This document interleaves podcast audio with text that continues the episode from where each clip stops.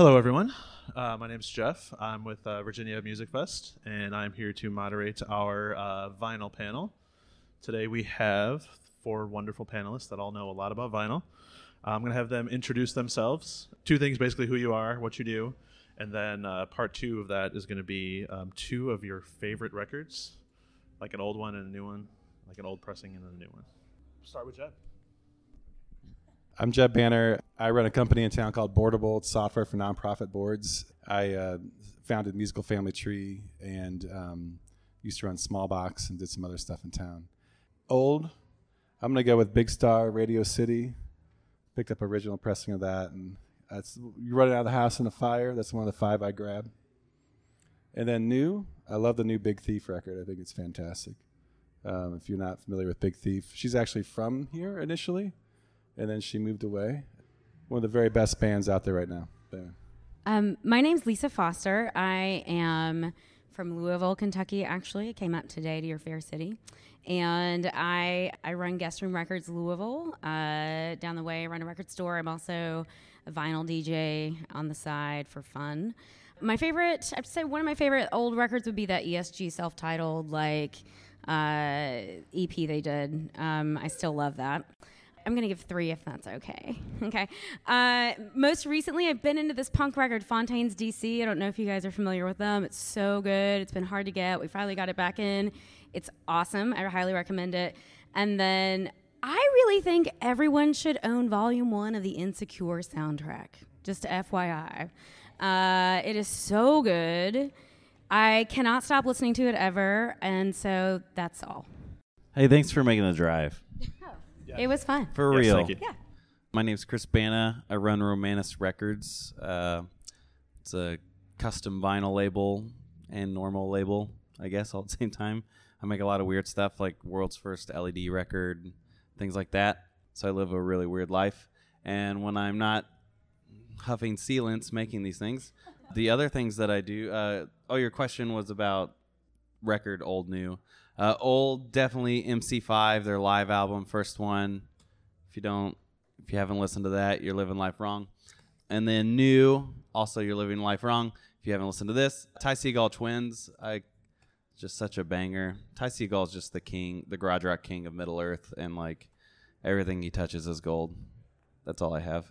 Uh, my name is DJ Gabby Love. I'm a professional DJ, um, both locally, um, nationally, and internationally. I do clubs, private events, also curate playlists, do a lot of different things, throw parties. Say probably my old, my favorite old vinyl record that I have is a um, heart-shaped pressing of Bobby Caldwell's "What You Won't Do for Love."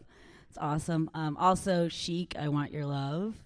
It's one of my favorite songs. Um, I think Sao Paulo's actually on the other side of that, so that's another banger. Um, and I think my most recent newest favorite is probably Boy Harsher's "Careful," um, which is just an amazing record, and I have that on vinyl as well. Love it. Oh, also um, the recording of uh, Portishead live at Hammerstein Ballroom is incredible. Wonderful. Thank you all. It's a pleasure to have you here. So, my first question, I'm kind of going to start off with Chris, just because you're a manufacturer Of sorts. of sorts. And so, let's just start at the beginning of vinyl. Like, give us a little bit of your knowledge about how it's made. Don't give away any secrets, because I know you have. I some. won't, but this is no secret. You have the best hair on this panel. I just and Thank it's you. just like in it's just as I look over, it's just always there. in my gaze. I'm glad I got so- my own chair because it can get in the way a No, little I'm, bit. I just want. Yeah, sorry. I had to wanted to get that out there now. All right. Thank you for Anywho. doing it, so I don't have to. when I'm not thinking about how much better her hair is than mine. No, uh, so yeah, uh, yeah. I mean, the way vinyl works, you know, basically you send nowadays digital files normally, but you can cut it analog. You can send it tapes. You could. There's a whole bunch of different ways, but those are the main ones, and it gets sent normally to the lacquers are normally cut either at the plant, um, and there are many plants here in the U.S. Since she's from Louisville, I'm gonna throw out Palomino Records Pressing, Super Mom Pa. They got one machine there and one dude called Dash, and he does it. It's sweet. They're like probably the best people for like small runs. So if you're looking just to get into it, um, they're great. Anywho, so you, you get the lacquer cut. Sometimes you can get it cut outside of that, like Nashville Record Productions does a real good job. And then it gets sent off to get stampers made pretty much always to a place called Mastercraft in New Jersey, which is the like overlord of uh, stampers. And they just make them for everyone on the planet. I don't even know of another one. They're the Walmart of stampers for sure, but they do a good job. And then it gets sent back to the plant, and from that you get that's where your vinyl gets made from that point on, more or less. Um, yeah. Uh, I don't know how nerdy we want to get with vinyl pressings or vinyl in general, but does anybody want to talk about the general way that vinyl works? Does anybody know? Works well if you have a good record player. Yes, but like just the Good, good yeah. clean needles to Yeah. help. Physics. Fit, yeah, no. Science, magic. on, on the thought of vinyl and it working well though for real one of the best investments you can ever make is just getting like the little $20 $10 little bar and the juice like and it just clean your records like you don't have to clean it every time but if you live somewhere it's real dusty you know it's not going to hurt you and as someone who hand makes a lot of custom records there's kind of a misconception that like custom handmade records sound like doo-doo and i think most of the time it's because when they're made people don't clean them and I clean and test every record, and they sound just as good as when they came from the plant, unless I screw up. So, clean your records. There's all kinds of good stuff out there, and just it's very different than it's in some ways it's not too much different than digital, I guess. Like if you're listening through a good set of speakers, good set of headphones, you're going to notice a difference. No different than vinyl. Vinyl though is a lot more obvious um, if you've just got you know nothing wrong with it, but your starter turntable that's got speakers all plugged in. It's an all-in-one, and the needles hopping around. It may have nothing to do with record. It's just that you need a tone arm with weight and things like that. But the more you get into it, the more you typically like it, and yeah, that's enough for me. What do you guys think? Agreed. So we kind of know. I mean, just in general with you know economics, we kind of figured out how new is priced just based off of production, and then based off of you know a little bit of markup, so that very little bit of markup, so that you can kind of turn a profit and continue to do what you're doing. But when it comes to used, I think it's kind of for Lisa and Jeb maybe. What kind of goes into the pricing of a used album? there are a lot of variables in pricing used records, but it, I think it should be no secret that there's a much higher profit margin for people who are selling vinyl and used records than there is in new. So in Louisville, we're very fortunate. There are a lot of places you can buy records. I love it. It's one of my favorite things, and I know that Indy is the same way. Uh, great stores in this town, but it's much more profitable and kind of easier, especially as you're getting off the ground, to sell used records because you have a higher profit margin. So if you bring a stack of records into the store for us to buy, pretty upfront, we say, look, we're going to probably pay you somewhere between 28% to 40% of what we could sell this for. And then the question is, what do we sell it for? Well, now we have a whole bevy of internet resources that you have access to, we have access to, and that's kind of what we go to. So we'll look at Discogs medians. Um, are you all familiar with Discogs?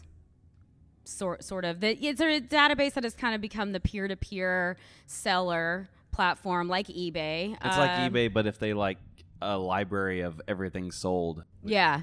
It's really it's a great resource archive on that way. It's a great place to learn about records and different pressings and you know, so we kind of take a lot of care in going through and looking to make sure is it scratch free? Is uh it in good condition? Which pressing is it? And we do all the research we can and then we try to make the fairest offer to the person we're buying it from to give our consumer the best price, which we try and keep at just below the median going value, unless our market is crazy for a thing, right? So every market's different. And, you know, if you're living in Austin, Texas, where I lived for a while, then a Lyle Lovett record might be really expensive. But in Louisville, nobody's buying a Lyle Lovett record these days. So it just kind of depends um, on market, on what you've got on pressing those kinds of things. But the going the going rate i think most stores would tell you is you're going to get 25 to 40% of what it can be sold for. Why aren't my hundreds of Elvis records worth so much money? supply and demand. Basic supply and demand. I mean it's really great if you ever take like an intro economics class record vinyl selling is perfect supply and demand because you know barbra streisand is actually a very good singer. She made some very good albums. You know how much we sell Barbra Streisand records for? Like a buck, maybe, right? There's nothing wrong with them. There's just no demand for them until somebody samples her and makes her hot again, and then we'll sell them for a lot. It doesn't change anything about the nature of the record itself. It's just all about supply and demand. I think the big difference recently with uh, used vinyl is Discogs. Yeah. Like because five years ago, even you'd go into a record store and you could get gems for four or five bucks. You really can't anymore. The only way to do that is to buy collections, which I, I like to do. I to buy a collection, and then I have friends come over and we pick through it, and then I eventually send a bunch to Goodwill or something. But you know, it's really hard to find gems at record stores anymore. And I don't fault them for it because if I ran a record store, I'd do the same thing. You don't want to sell, sell a first pressing of a great record for five bucks if it's 50, right? But as a record store, you know, customer, it dissuade. I spend a lot less money at record stores now than I used to, because I've also well, I've been collecting for twenty some years. That's part of it. But it's just like the fines are fewer and fewer. So I'll I'll spend I buy fewer records but spend more for the records I buy. That's a big change in the last five years, at least my experience. Discogs has also probably actually helped a lot of record stores if they've integrated their stock into it for sure. For selling those hard, those weird, rare titles that aren't necessarily going to sell locally, but they're hundred bucks in Japan. Yeah, I think if you are traveling, record shopping, that kind of thing, I think it's always fair to just ask somebody at the store, like, hey, do you guys keep your rare records like on the wall or do you typically sell them online first? I know in our store, we really try and give everything at least three months in the shop because we want to keep it local. We want it to circulate in our community first. And then, you know, if we're looking at a Beatles Butcher cover six months later, then that's when we are like, okay, we got to get this out of here. I won't look at it anymore, and we will go online. But there are especially a lot of stores that have actually been able to stay open because they will, they can, there's a much broader audience, right? You don't have to just sell on your brick and mortar, you can also sell online. What about like the vintage resale shops? Do you find any? Do you ever look there for any kind of like rare finds? Antique stores are actually great they usually don't know how to price vinyl. They price them crazy. Like they'll price something really common for fifteen dollars and they'll price something pretty rare for like five dollars. They just don't know how to price because they're using old price guides. Because it's usually like somebody who doesn't know Discogs and know how to price. Goodwills are still fun. I found a copy of Zerfas locally at Goodwill for a dollar, which is if anybody knows Zerfas, it's a extremely rare 500 you know count uh, prog psych record from Indiana. Um, you'll still find gems like that occasionally but like the really big digging opportunities that came out of the late 90s early 2000s are mostly gone. And that's when you could get like crazy records for a dollar you know? That's now i think that's actually happening in the cd world. I think and this is not a forum on cds but cds are actually this is a great time to buy cds uh, and dvds and vhs but we can talk that's another forum I got Next seven year. copies of Bambi. All right, uh, Gabby, this one's for you. You kind of came into Square Cat the other day, and you were looking for something, and I don't remember what the name of it was. Uh, Serato vinyl. Yeah, can you explain what that is? Um, so basically, there is a program that is used for DJing called Serato, and it's um, basically the first and foremost the best program, the most used program by real professional DJs. So it, it allows you to have your music in MP3 format and then use these Serato records, which is a vinyl record, and it just has a tone on it. So it's essentially blank. Um, it allows you to send the MP3 from the program through the mixer to the vinyl record. So essentially, any song I have in that program, I can make a record just right then and there. Uh, my current library of music, I think, is like 75,000 songs. Um, and on any given night, you know, I maybe play a hundred or so, but I'm very well, probably more than that if I do the math. Eh, it depends. I like to get in and out of stuff, but um, I'm very open format. So, and I don't plan ahead, and I don't like to plan ahead. I like to look at my crowd, look at the atmosphere, and just kind of go from there. So, I like to have a lot of songs on hand. So, obviously even carrying like 500 vinyl records to a gig would be a huge undertaking. Um, And that's what I feel like I would need to do in order to DJ the way that I do. So, yeah, the having that technology is amazing. I mean, and again, there have been a lot of innovations in the DJ world. It's gone obviously um, digital with still having the turntable option.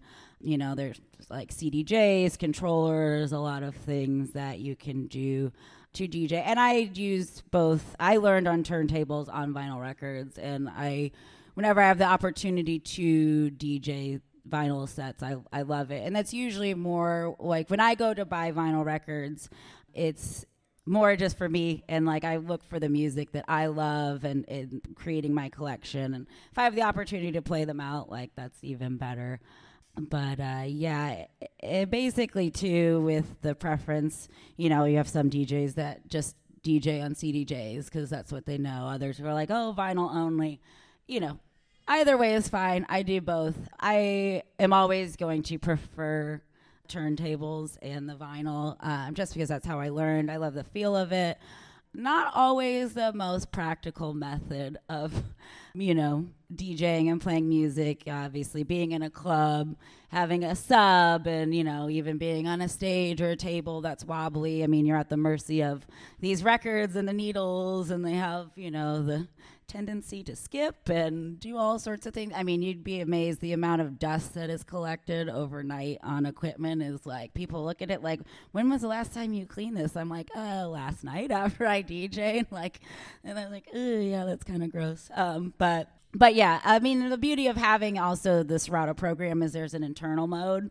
So if anything goes wrong, it will go into internal mode. Or if the record, the Serato records themselves are about 15 minutes long. So as soon as it gets out of that 15 minutes and you're going towards the center, it'll just go into internal mode automatically.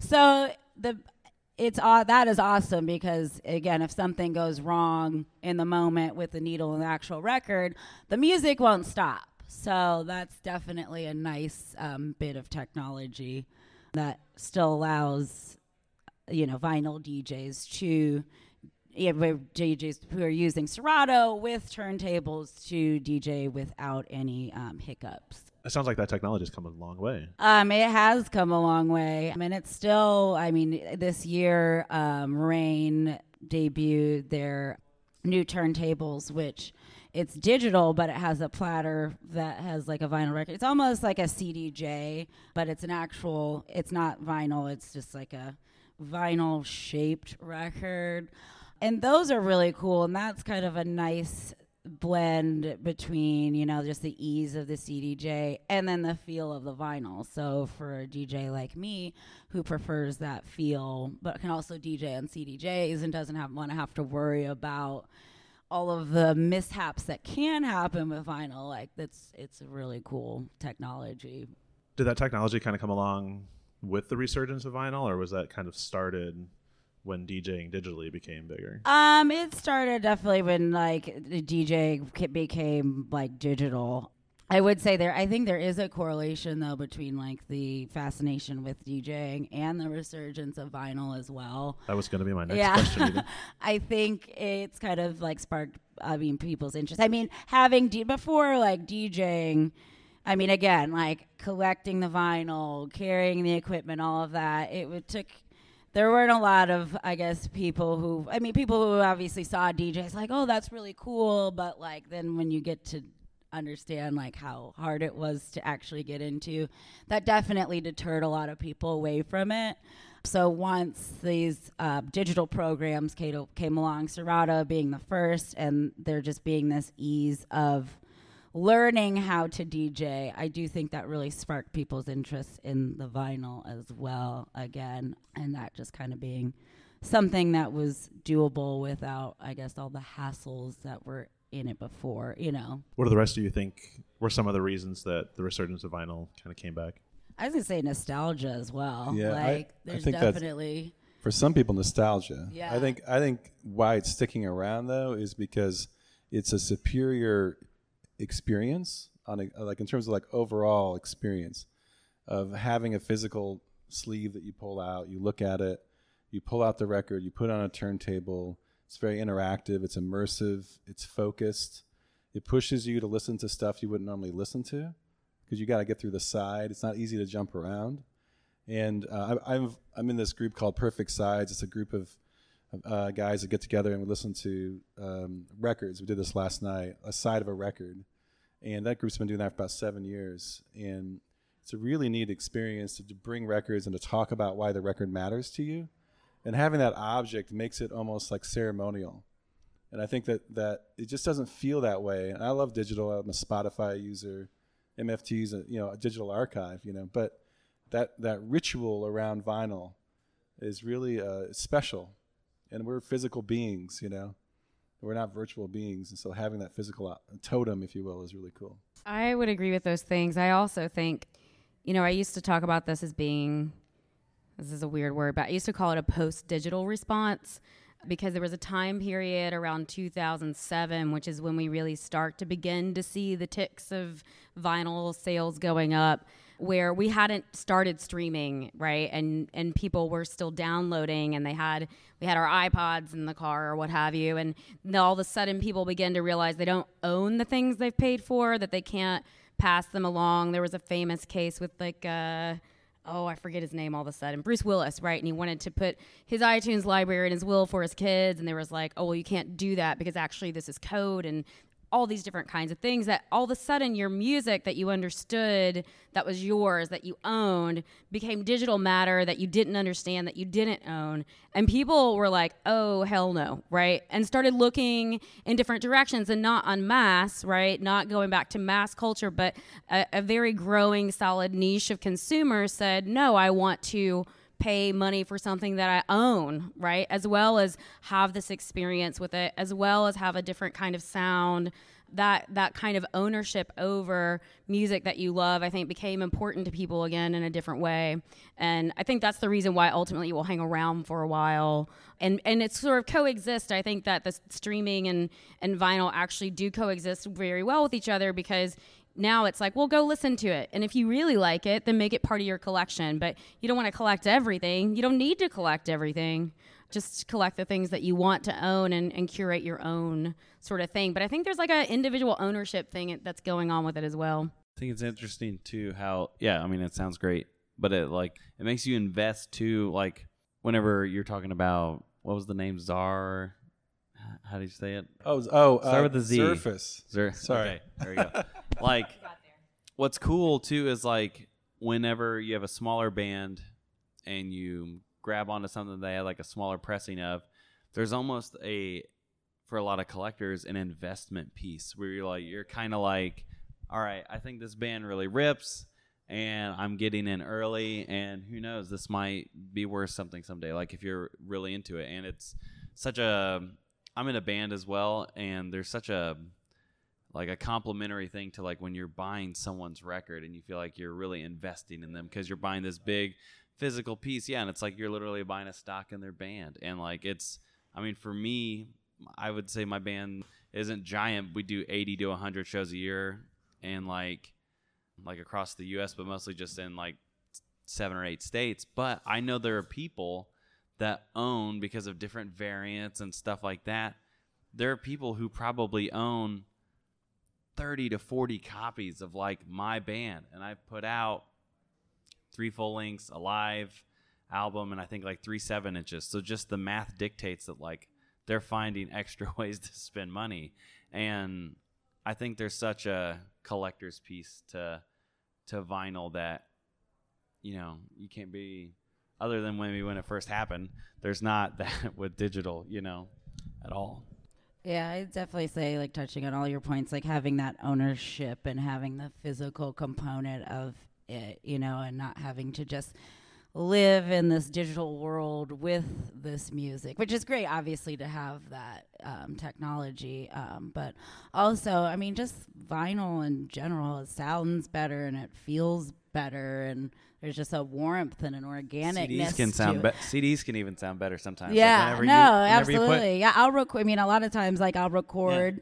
Yeah, if I re- 90, 90s music sounds best on CDs. Yeah, like, I you'll- have a belief that You'll put it in your car and you'll hook up Spotify and you're Yeah. like, this sounds flat as Yeah. a my, doornail. my Like- daughter started buying CDs. An 18 year old started buying. She's like, it sounds so much better. Yeah, like, it's like wow. compared to Spotify. Don't have yeah, the data you're loss. Yeah, if I record a mix, I'll throw it on a CD and go and listen to it in the car because that's just like the best way to, I mean, really listen to it, the sound of it. Um, When I listen to King Gizzard on Spotify in my car, it is terrible. It's awful. I mean, it sounds like I Right. should have had a needs to be CD panel too. Yeah. there are things I will not listen to digitally, for sure. I, I'm a believer that you I'm should same, same. you should listen to things on the medium they were recorded and designed for. That's why I mean, you listen to records from the '70s on vinyl; they sound amazing. They do sound incredible. You listen to like- it on Spotify, you're like, it sounds wrong. You listen to a modern record on Spotify, it sounds right. You listen to it on vinyl, you're like, it just sounds like a digital. It doesn't. It can work, right, if they master it right. But mastering is a big part of this, because if it's mastered for vinyl, you know, digital has a hard ceiling of zero dB. Vinyl does not have that hard ceiling. It's a la- I mean, you you would know this, I'm sure more than it's. It's got a soft ceiling to it. Yeah, and so it's got more like dynamic. compression rates that you want to do stuff for, and like, uh, no, I totally had that experience like six months ago. I was listening to uh, "Let's Get It On" by Barry White, and like, and it was like a record store day re-release, but it's still cut from the masters, and like, the clarity of that on vinyl was mind blowing, and I went and listened to one of my bands on my own label and I was just like, dang, this sounds like dog crap compared to this. now, granted, Barry White had a truckload of you know money behind all of it, but it was just like because of how in its purest format that's what it was made, and that's at the time what was everything was built around. It was just it was incredible. Like it melted my mind, and like there was like little like things. This is something that have happened a lot with Final two I think is once you start to get into it and you get a good table, and everything. There are things because of the mastering process being different that sometimes get lost in the mix because of data loss, because of compression that you don't hear unless you play it on vinyl. And I, I think every one of us probably had remember that first experience where you're like, I've listened to the song 15 times. I've never heard that weird Yeah, tambourine or whatever. Yeah, like oh, where'd that come from? Usually Like- percussion. yeah, Something and I'm sure or like the a backup bands, the bands were like, yeah, that that's such a huge part of the song, and like, yeah, Vinyl sounds as a musician. I, I do a lot of recording too. Uh, vinyl sounds more like it, like the way it sounds to me in the studio when I'm recording than than uh, digital does. This has this like a glue cohesiveness to it that I think is more like the feeling of, of playing it live or that playback through the mixing board. You know, for what it's worth. if you're rich and can just have afford like really killer speakers, and all your digital files are lossless files. Which is like Neil Young and ten other people. Yeah. Let So- us come hang out at your house. That kind of jumps ahead to a question I was going to ask later. But since we're here, Chris, since you're in a band, when you started your band, like how early in the process did you know you wanted to press on vinyl? I mean, I knew right away, but it felt like uh, I was like, man, that'd be cool someday if my band didn't suck so much that people would want to buy it on vinyl. And thankfully, it didn't didn't take too long. But like, yeah, I mean, I think it's just different for everybody. But for me, it was just, you know, I saw some bands that I really liked. They were pressing a bunch of wax, and it just like it seemed so cool, so tangible, and it was like one of those um, moments for a, a young band. And when you get like every band has different things as you're going up, and there's those things you're always like, that's like what real bands have.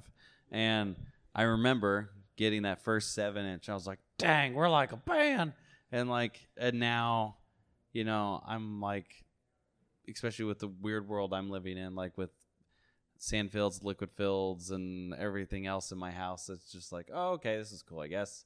But like, it, there's still something so real and so cool. And every time I get a new pressing from the plant for either the label or my band, it's still just like, this is awesome. And to see how many people, even though all of us were surrounded by vinyl all the time, the amount of people that regularly you meet and you might show them something for the first time and they're like, "What is this?" And yeah, I mean, I I can't suggest it enough. And if you're in a band and you're touring, it's the only physical medium in the world that's growing as far as music sales go and the amount of this sounds dirty, but the amount of repeat potential customers that you can have because of vinyl is astounding. Like every time you go through a press, like, oh, you repressed it, tint the jacket so you can change the color of the vinyl. And like just do some stuff, make it cool, make it what you would want it to be. Yeah, I, I one of the businesses I'm involved with is a record label called Joyful Noise, and one of the things we've done that's been really successful is just color and custom variations of uh, and then VIP versions, and you know it's been insane. Like Carl's the gold standard for subscription programs. Oh, if yeah. you're just curious. Yeah, we it's been great. Carl, it's been and and so he's really found a way to build out a fan base that will buy pretty much anything that they put out because he's a curator and he, he thinks about the quality of the releases too. But by varying the pressings and having a gold pressing and a, you know whatever it might be, people will buy multiple copies to have all the variants. As personally, I don't do that. I'm not that kind of collector. Give me one great copy. I care about the audio quality. I want black vinyl, if whenever possible, black vinyl. Just Kidding. Just because I, it's just usually the other stuff gets in the way of the fidelity. Not always. Yeah, no, yeah, Not can, always. for sure. Um, and uh, all I really care about is a great pressing, you know. But that's not that's not everybody's thing. That's totally cool, you know. Lisa, you look like you wanted to jump in a second ago. Oh, ago. well, a, a minute ago. So by the numbers, cassette tapes are actually growing faster than anything else. That does not mean they're coming back or there's a weird cassette tape resurgence. It's just in relationship to their prior sales. It's a percentage. It's a percentage. So like when you see these articles floating around, it's like cassette tape sales grew by 150%. It's because we sold like two the year before or something, you know. But th- but I do think that cassettes as a physical format are a legitimate physical format that should not be overlooked if you're a band.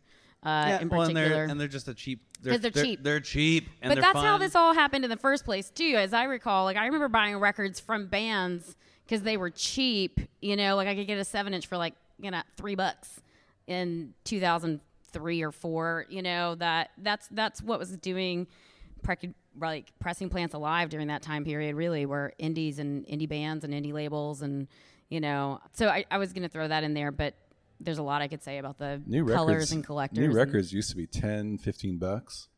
Not that long ago. I mean, I remember going to shows and, and buying records from bands for 10, 15 bucks back in the late 90s and 2000s. And now they are 20, 25, 30 dollars. And I, I as long as the money's going to the band, I'm cool with it. But it's definitely pushed me to buy fewer new releases. Just, you know, because it's like, well, I'm, I'm getting more picky. That's kind of the perfect segue to the next question. So we were talking earlier about how a lot of used vinyl, if it's like a rare pressing or whatever, can go the value can be a lot higher. Is there any new vinyl that you see nowadays having that effect? You know, twenty years from now, potentially. I hope all my stuff, all my weird stuff.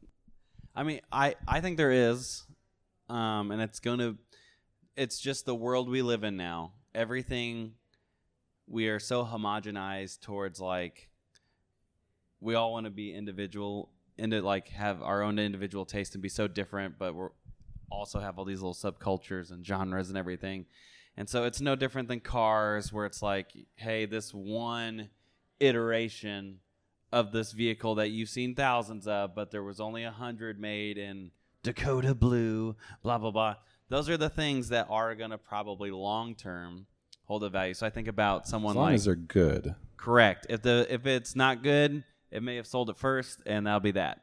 Um, but like I think of stuff like, you know, when Carl worked with um something he did that I didn't get, but it was so cool. Uh, the drummer from the Melvins, and the Melvins are obviously pretty established. They did a essentially lathe cut record on a. Uh, they got like a six inch cymbal, and then cut the music onto the cymbal if you're a Melvins fan, that's you're like that's like the dopest thing I've ever seen.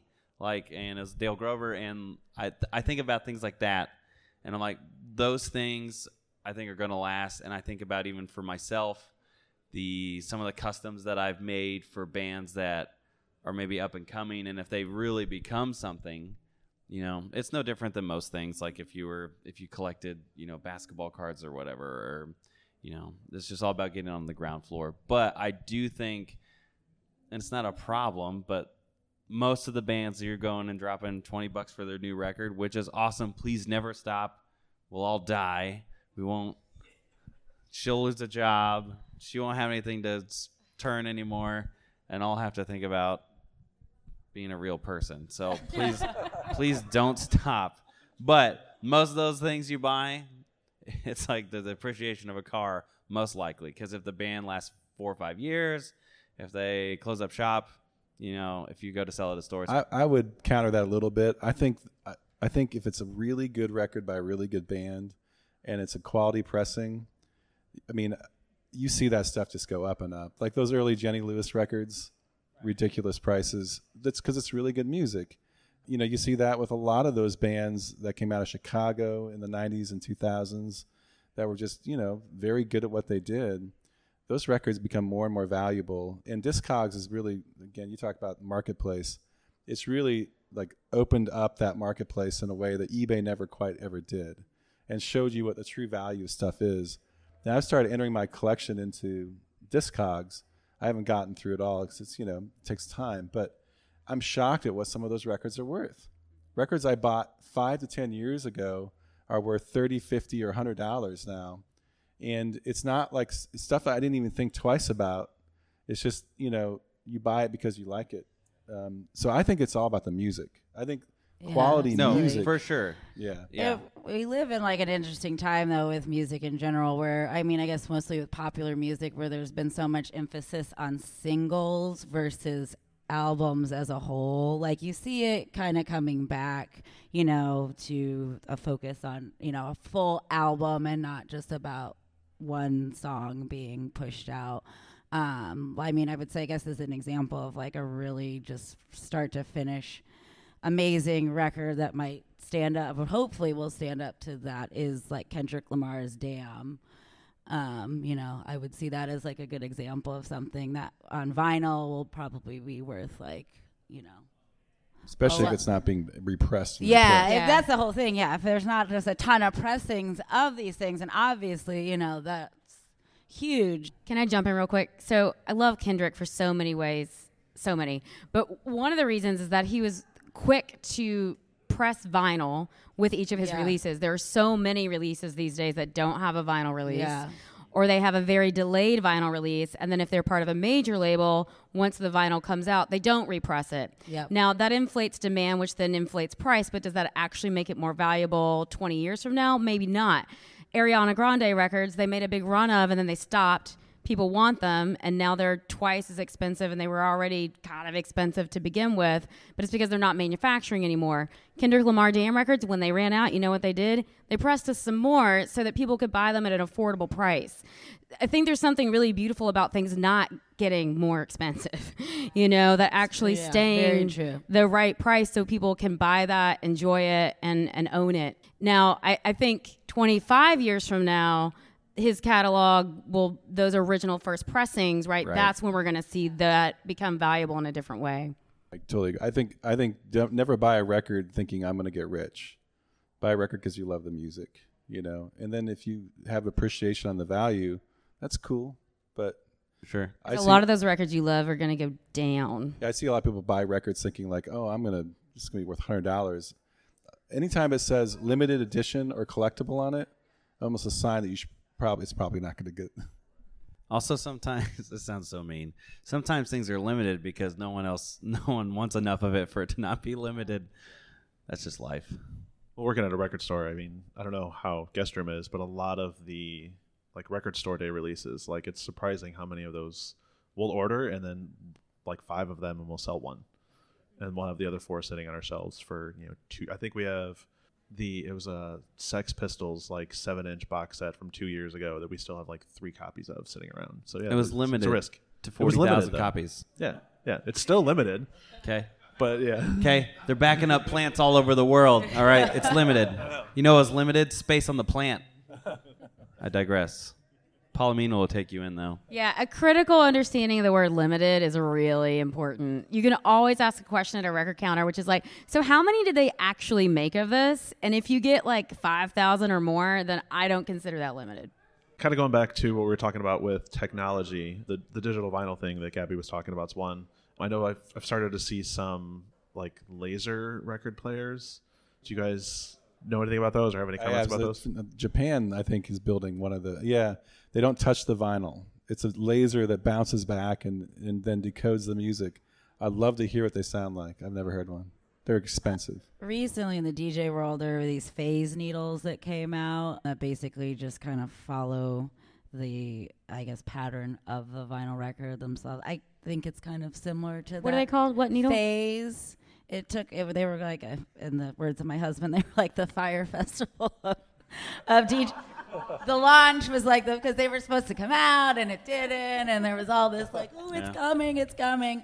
Now, unlike Fyre Festival, they actually do work. They're co-signed by a lot of you know, well-renowned you know DJs. Yeah, it's it basically just kind of scans. it. It's magnetic. Every time I see it, I just think, Blue, is it Bluetooth? Bluetooth, like. Yeah, and it goes around. That's a motion. Yeah.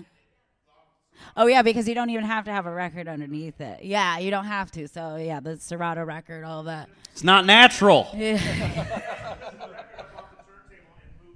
Right. Oh no, you still do need the record for the manipulation. That is right.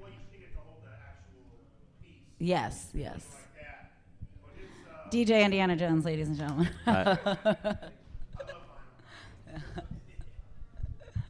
Well, with that, uh, with that, I want to open it to the floor. See if you guys have any questions. Bring it. Um, I have a, okay, so working in the record industry for as long as I have, I've worked a lot of test pressing and stuff like that.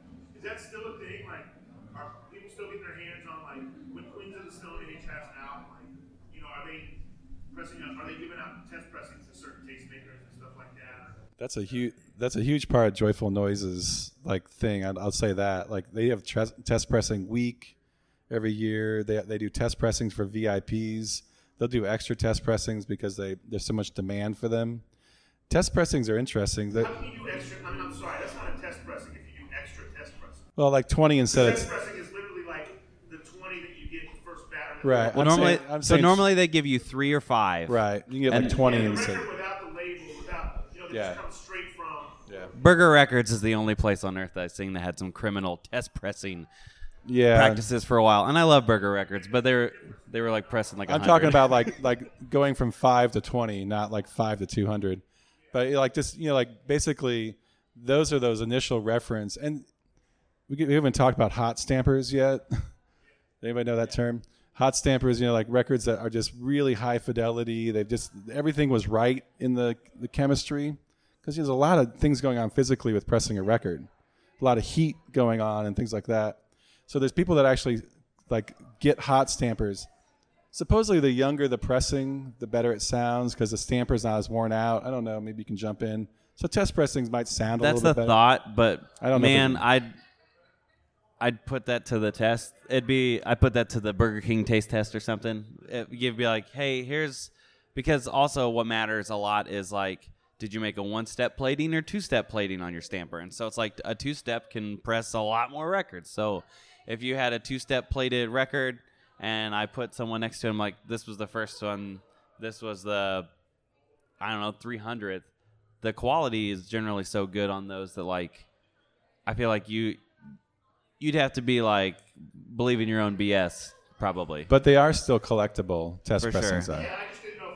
What, what it was was, in, in my world, it was a little different because it was for DJs. So we would get, you know, 15 copies of the new D'Angelo record, and it would be just a white label test press. And like, obviously, we get we get the acetate first, which is like, and we listen that, make sure that was right, and that was even more valuable. But then the white label would go out to whatever the top 50 DJs, all right, 20 in New York, 20 in LA, and then 10 around the rest of the country.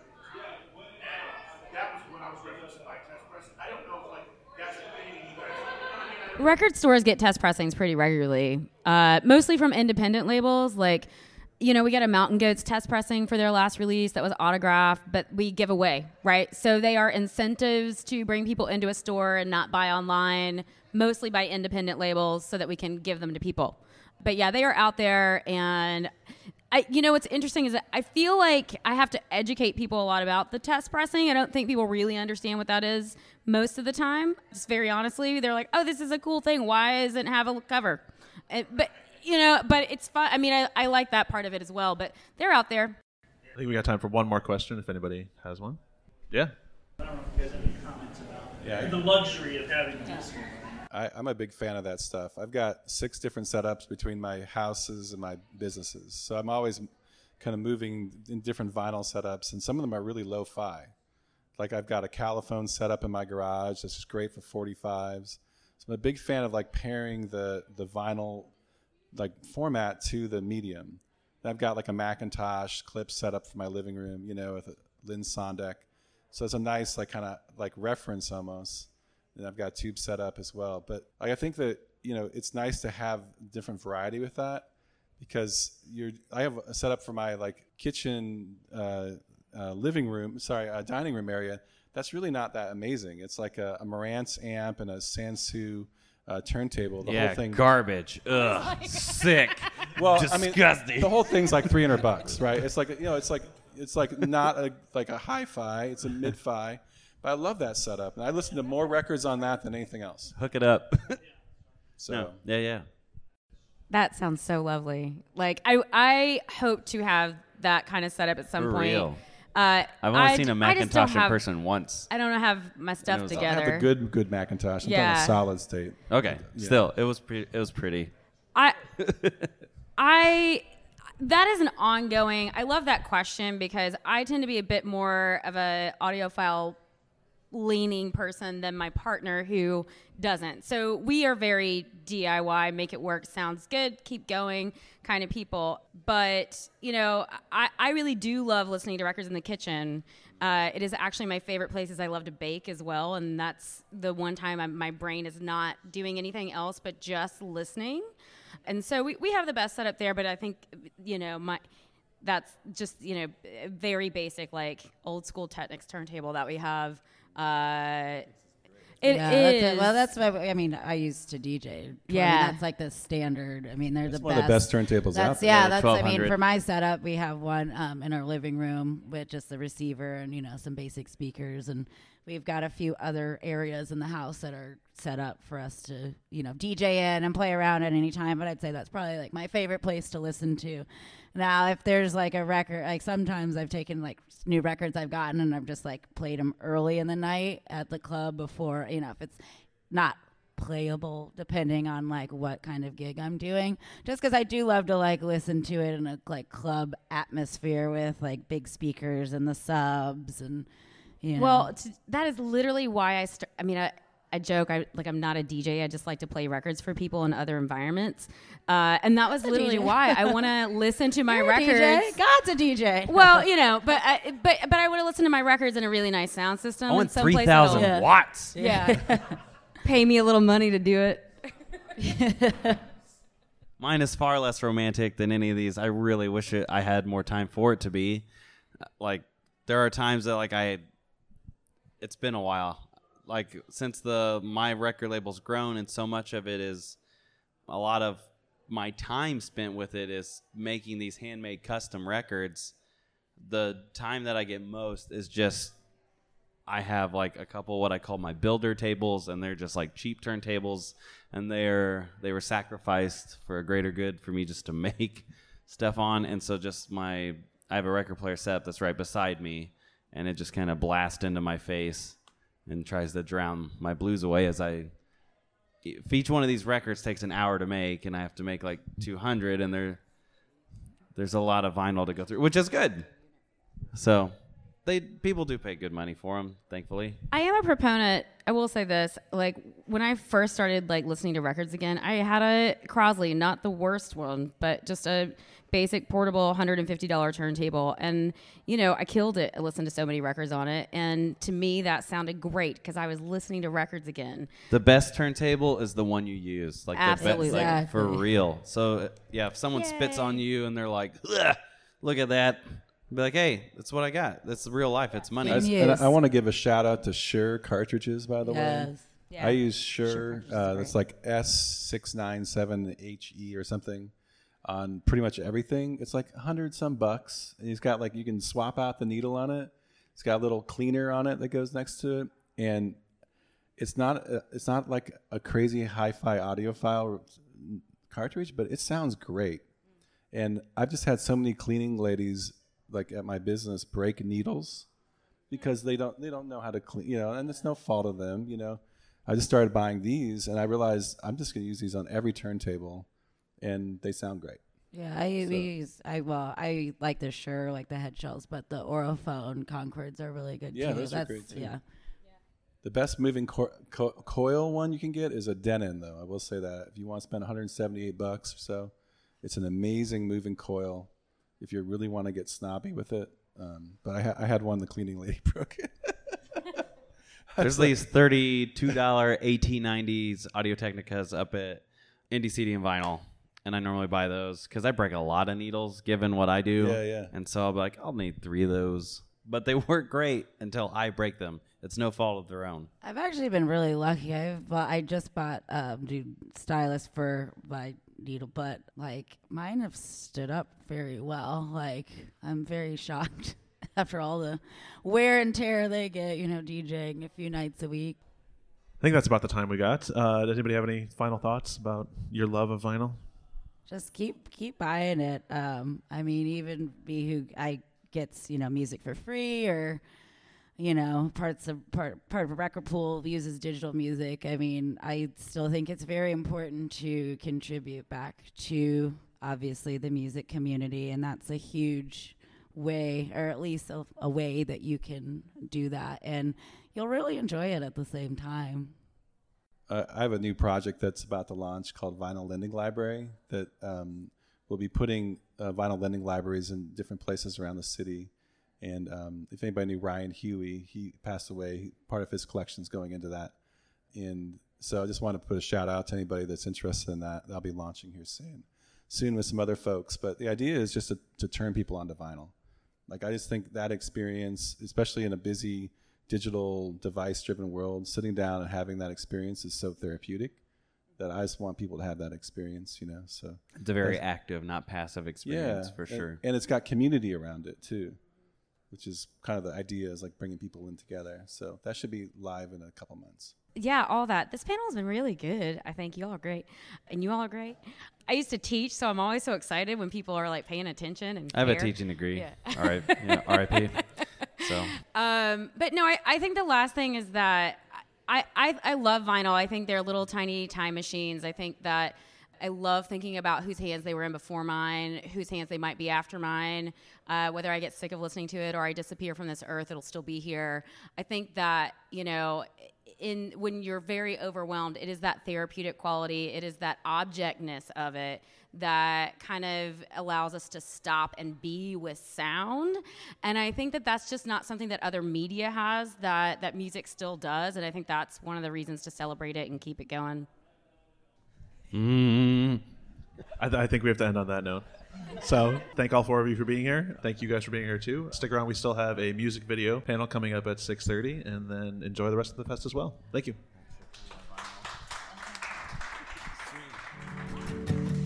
Do you think about me still? Close your eyes, I'm sure you will. Me as you need me to be. I'm the worst thing for you.